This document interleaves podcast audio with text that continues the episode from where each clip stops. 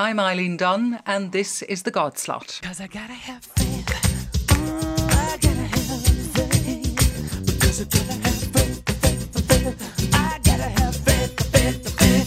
In 1995, director Tim Robbins took the world of cinema by storm with the movie Dead Man Walking. The film, which told the story of Sister Helen Prejean and her ministry to convicts on death row in the US as they awaited execution, was greatly enhanced by an Oscar winning performance from Robbins' wife, Susan Sarandon, in the role of the crusading nun. During last summer, the real Sister Helen paid a visit to Ireland and she gave an exclusive interview to Gerry McArdle.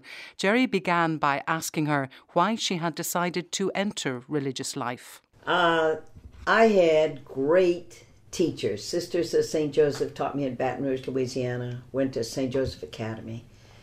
And I loved learning and I loved teaching. I said, I want to be a teacher. Also, I saw the sisters were really free to give themselves over. They, and so I was what we call a child bride of Christ. Entered at the age of 18 and been riding the wave ever since because Vatican II happened. And nobody took the bit in their teeth more than the American nuns. And my uh, community was in there too. And we rode right in over to the people, everything Vatican II said to do get in there, be with the people. Um, I was talking to your colleague um, Joan Chittister last year, and I put this to her that you know the impression we had of the pre-Vatican II nun was these you know pale-faced creatures swathed in black from head to toe who went around looking pious all the time and glided around rooms and and uh, clucked around priests and, and made tea and did all that. But the point, you're a poet. Glided around rooms, clucked around priests. This is good. but but she said to me, no, that she found them these well-educated, intelligent women, and that was what attracted her to join. Yeah, absolutely. Look at that. And, you know, we're two of a kind. One time I saw Joan at a meeting, she said, Alan, we got to take care of ourselves, man. We're out there. We're out there, the two of us, because we probably travel the most and do speaking in wi- the widest venue. But before you before you started in the, the, the work you do now, what, what was your first appointment? Well, I was teach, always teaching. So it was first kids, seventh and eighth grade, middle school, high school, which I loved. I loved them. And uh, then I was the director of religious ed. And see, after Vatican II, it's how do you take Christianity and make it relevant in the world get away from all the dogma and all the piety and the disconnect. But I was disconnected in a lot of ways before I woke up to the full implications of the gospel which we're getting a lot from Pope Francis now, which is to get over to poor people. I had grown up in privilege. The only way I knew African American people growing up in Baton Rouge, because it was during the Jim Crow, deep segregation days, was as our servants. I only knew Ellen, who worked in the house, Jesse worked in the yard. I didn't even know their last names. And mom and daddy were kind to them, but never questioned the system. So when I awakened to justice, that the integral part of following Jesus is being on the side of the marginated and the poor who have no voice, who don't have any clout with the political powers, and so content. I mean, they are doomed almost to continue living in poverty. I woke up and I moved in among poor people, African Americans, who became for the first time in my life my peers and my teachers. And did you do that with the blessing of your superiors? Oh yeah, oh yeah. No, our sisters have always been open. It's that listening, following the spirit to where the needs of the people are. In fact, that crystallizes, I think, what nuns are really about.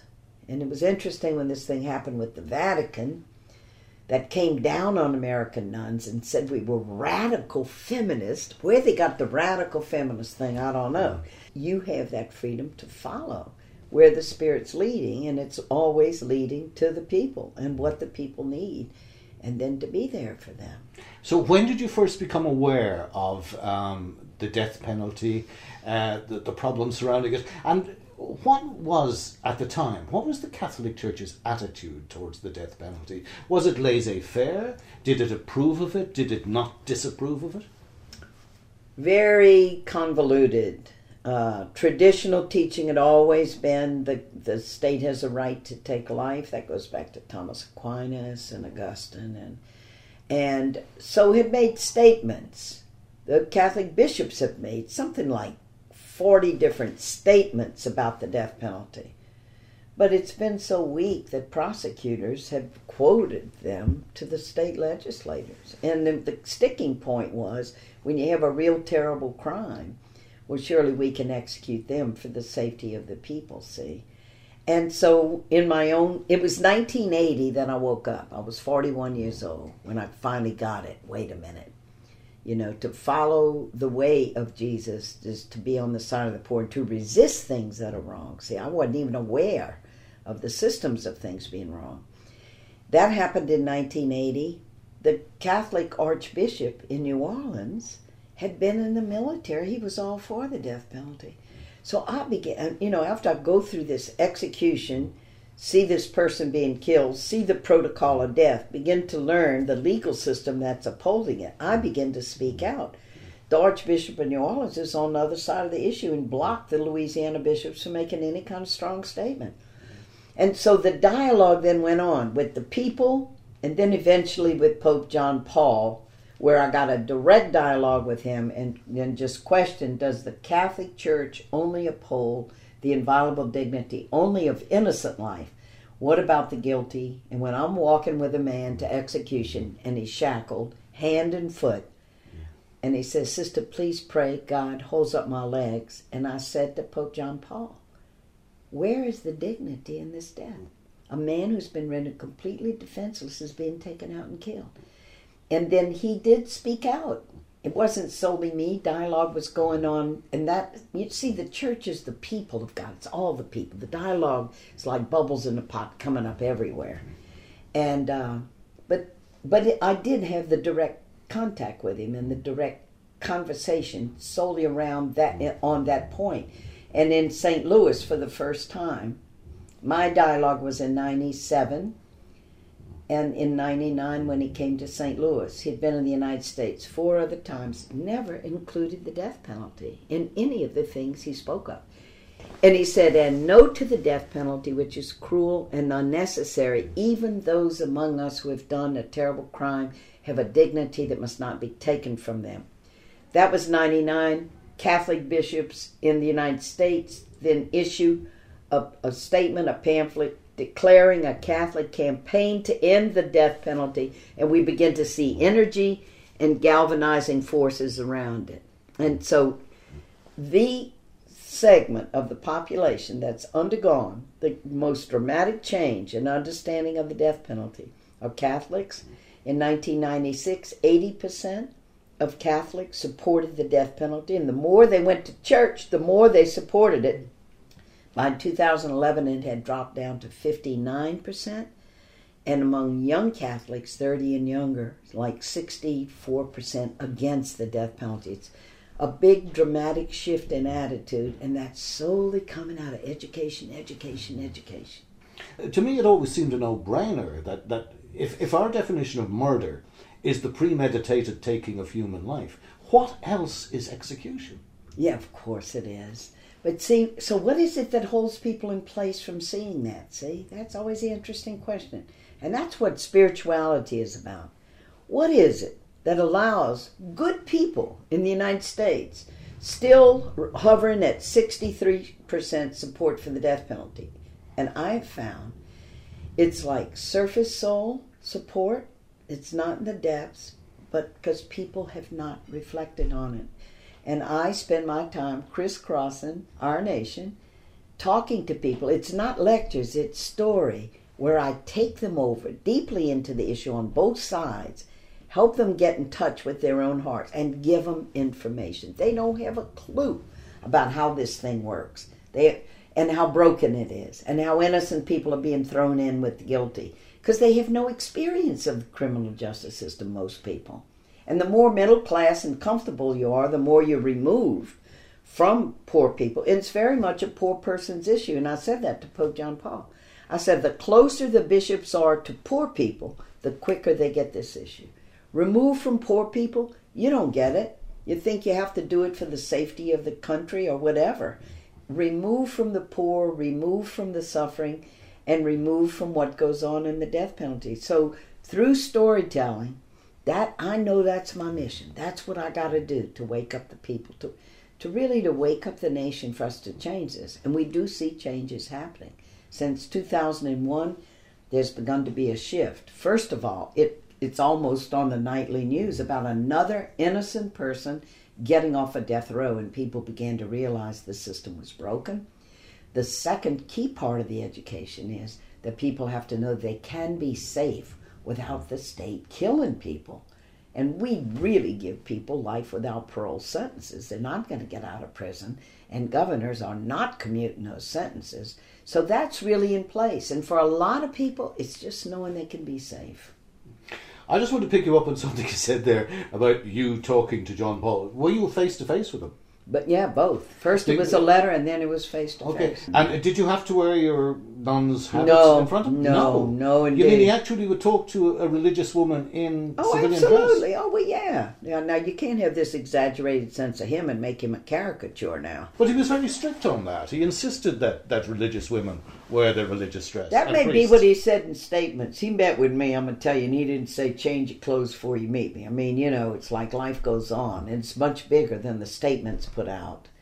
And it was around a man, Joseph O'Dell in Virginia. He's the second story in my book, The Death of Innocents. An innocent man, all of Italy got involved in Joseph O'Dell's case. They buried him in Italy after he was executed.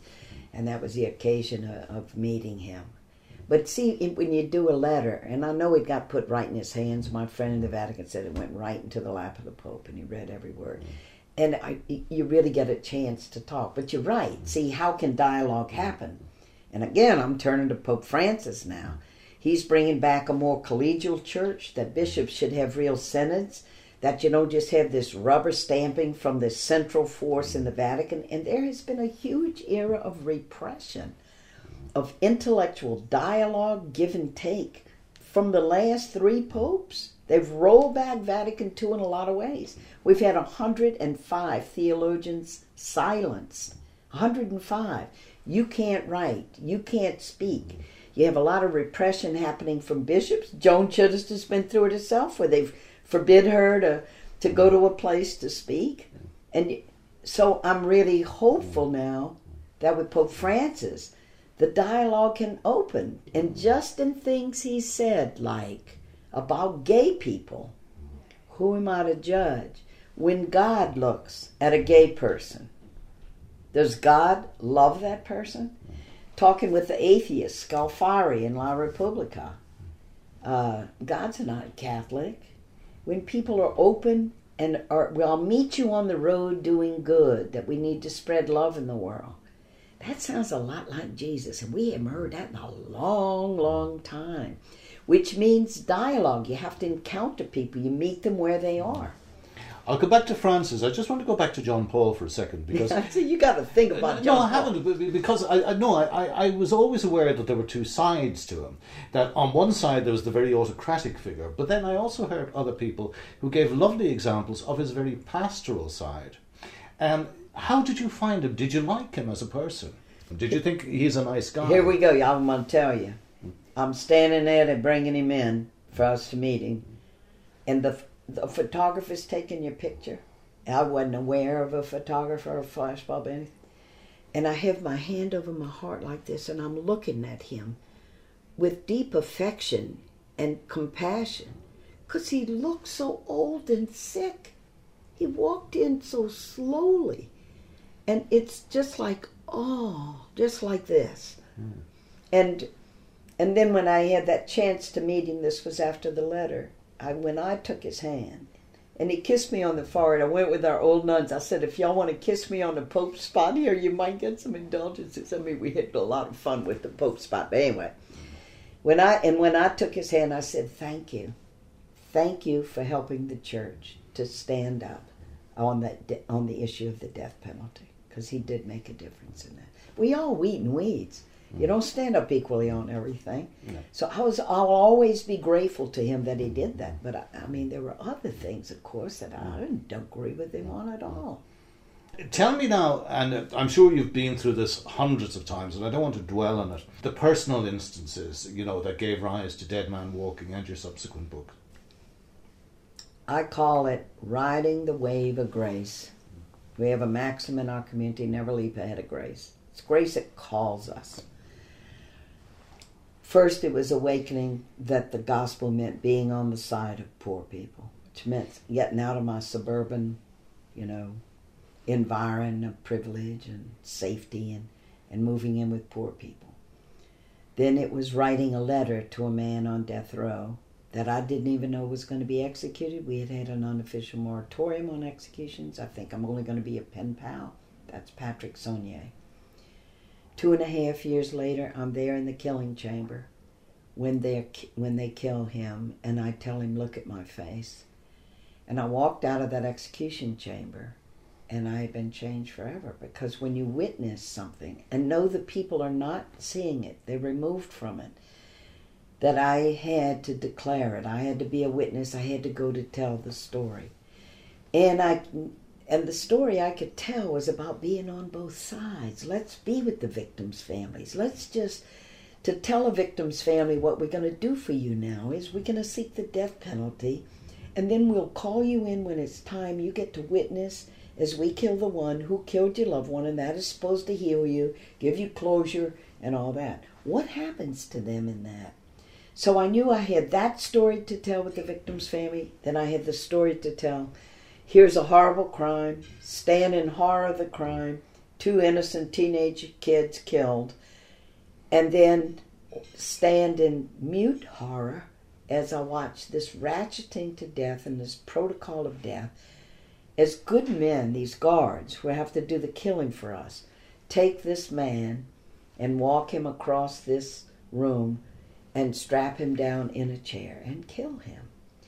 And I got it about the gospel. I got it. The last will be first. Everyone, no matter what they have done, are worth more than the worst act of their life. The gospel, and to be there with people that are being, it's torture. The human, the death penalty is torture. Our Supreme Court doesn't acknowledge. It. I get it. I catch on fire with it. The first death you witnessed uh, by execution was it the electric chair? Yes.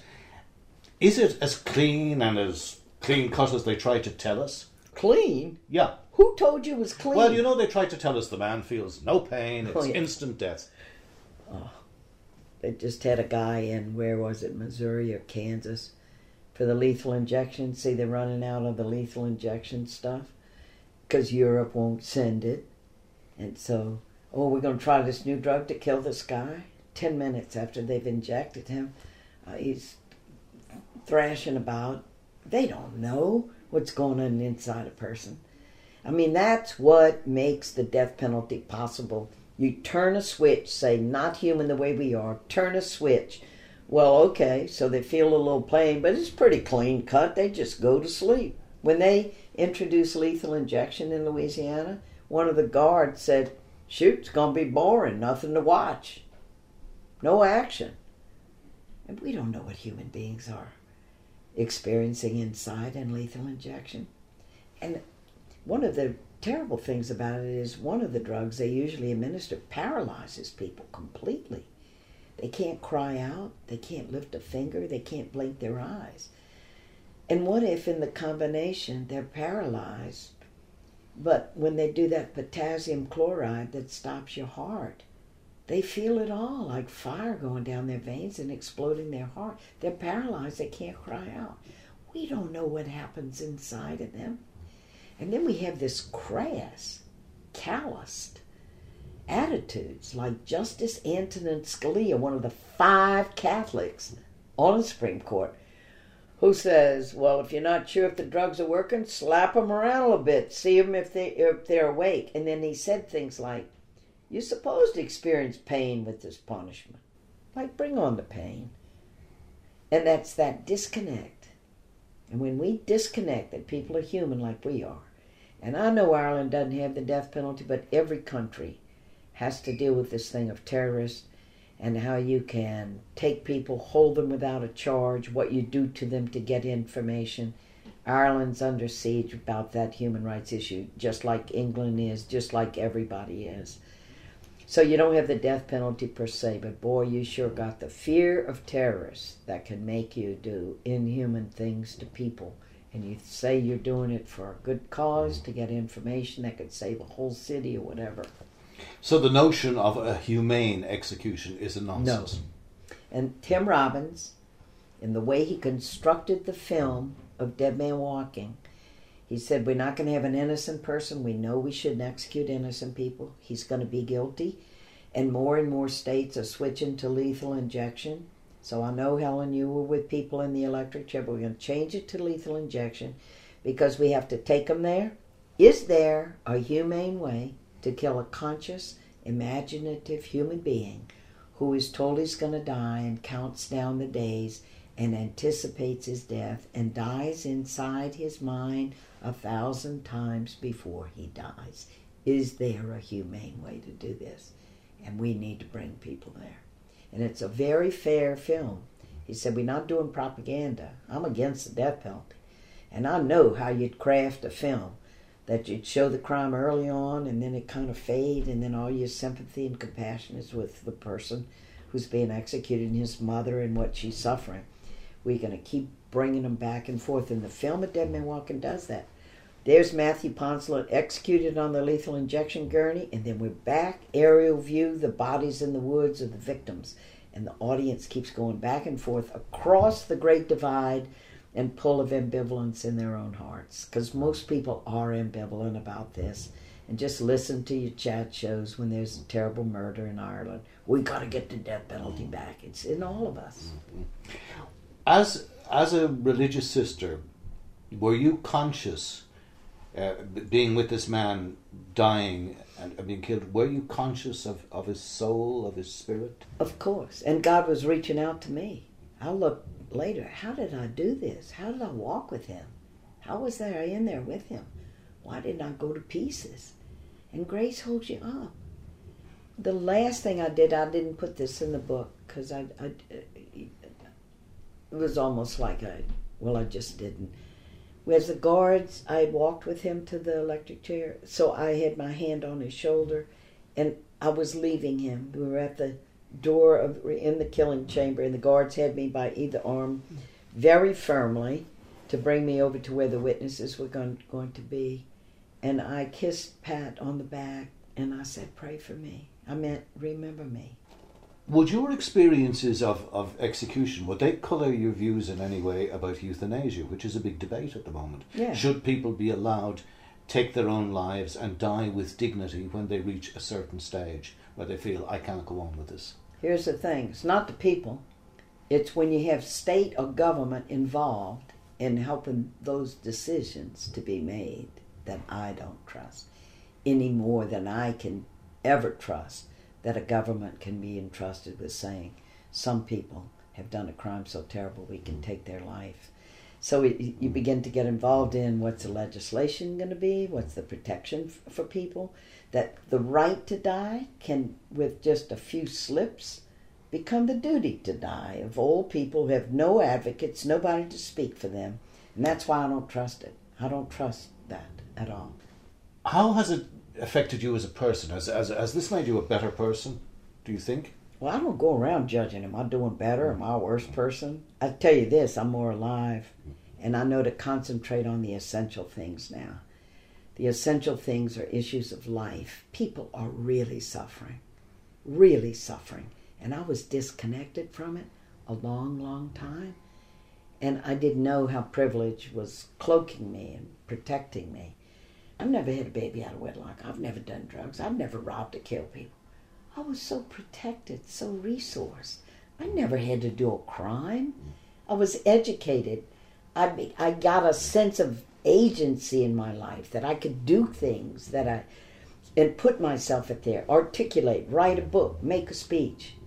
But yet, but yet, sister, we talked about the, visitation, uh, the, the Vatican visitation under Pope Benedict, women religious, and how you were told you were radical feminists and you had to stop all this stuff and that.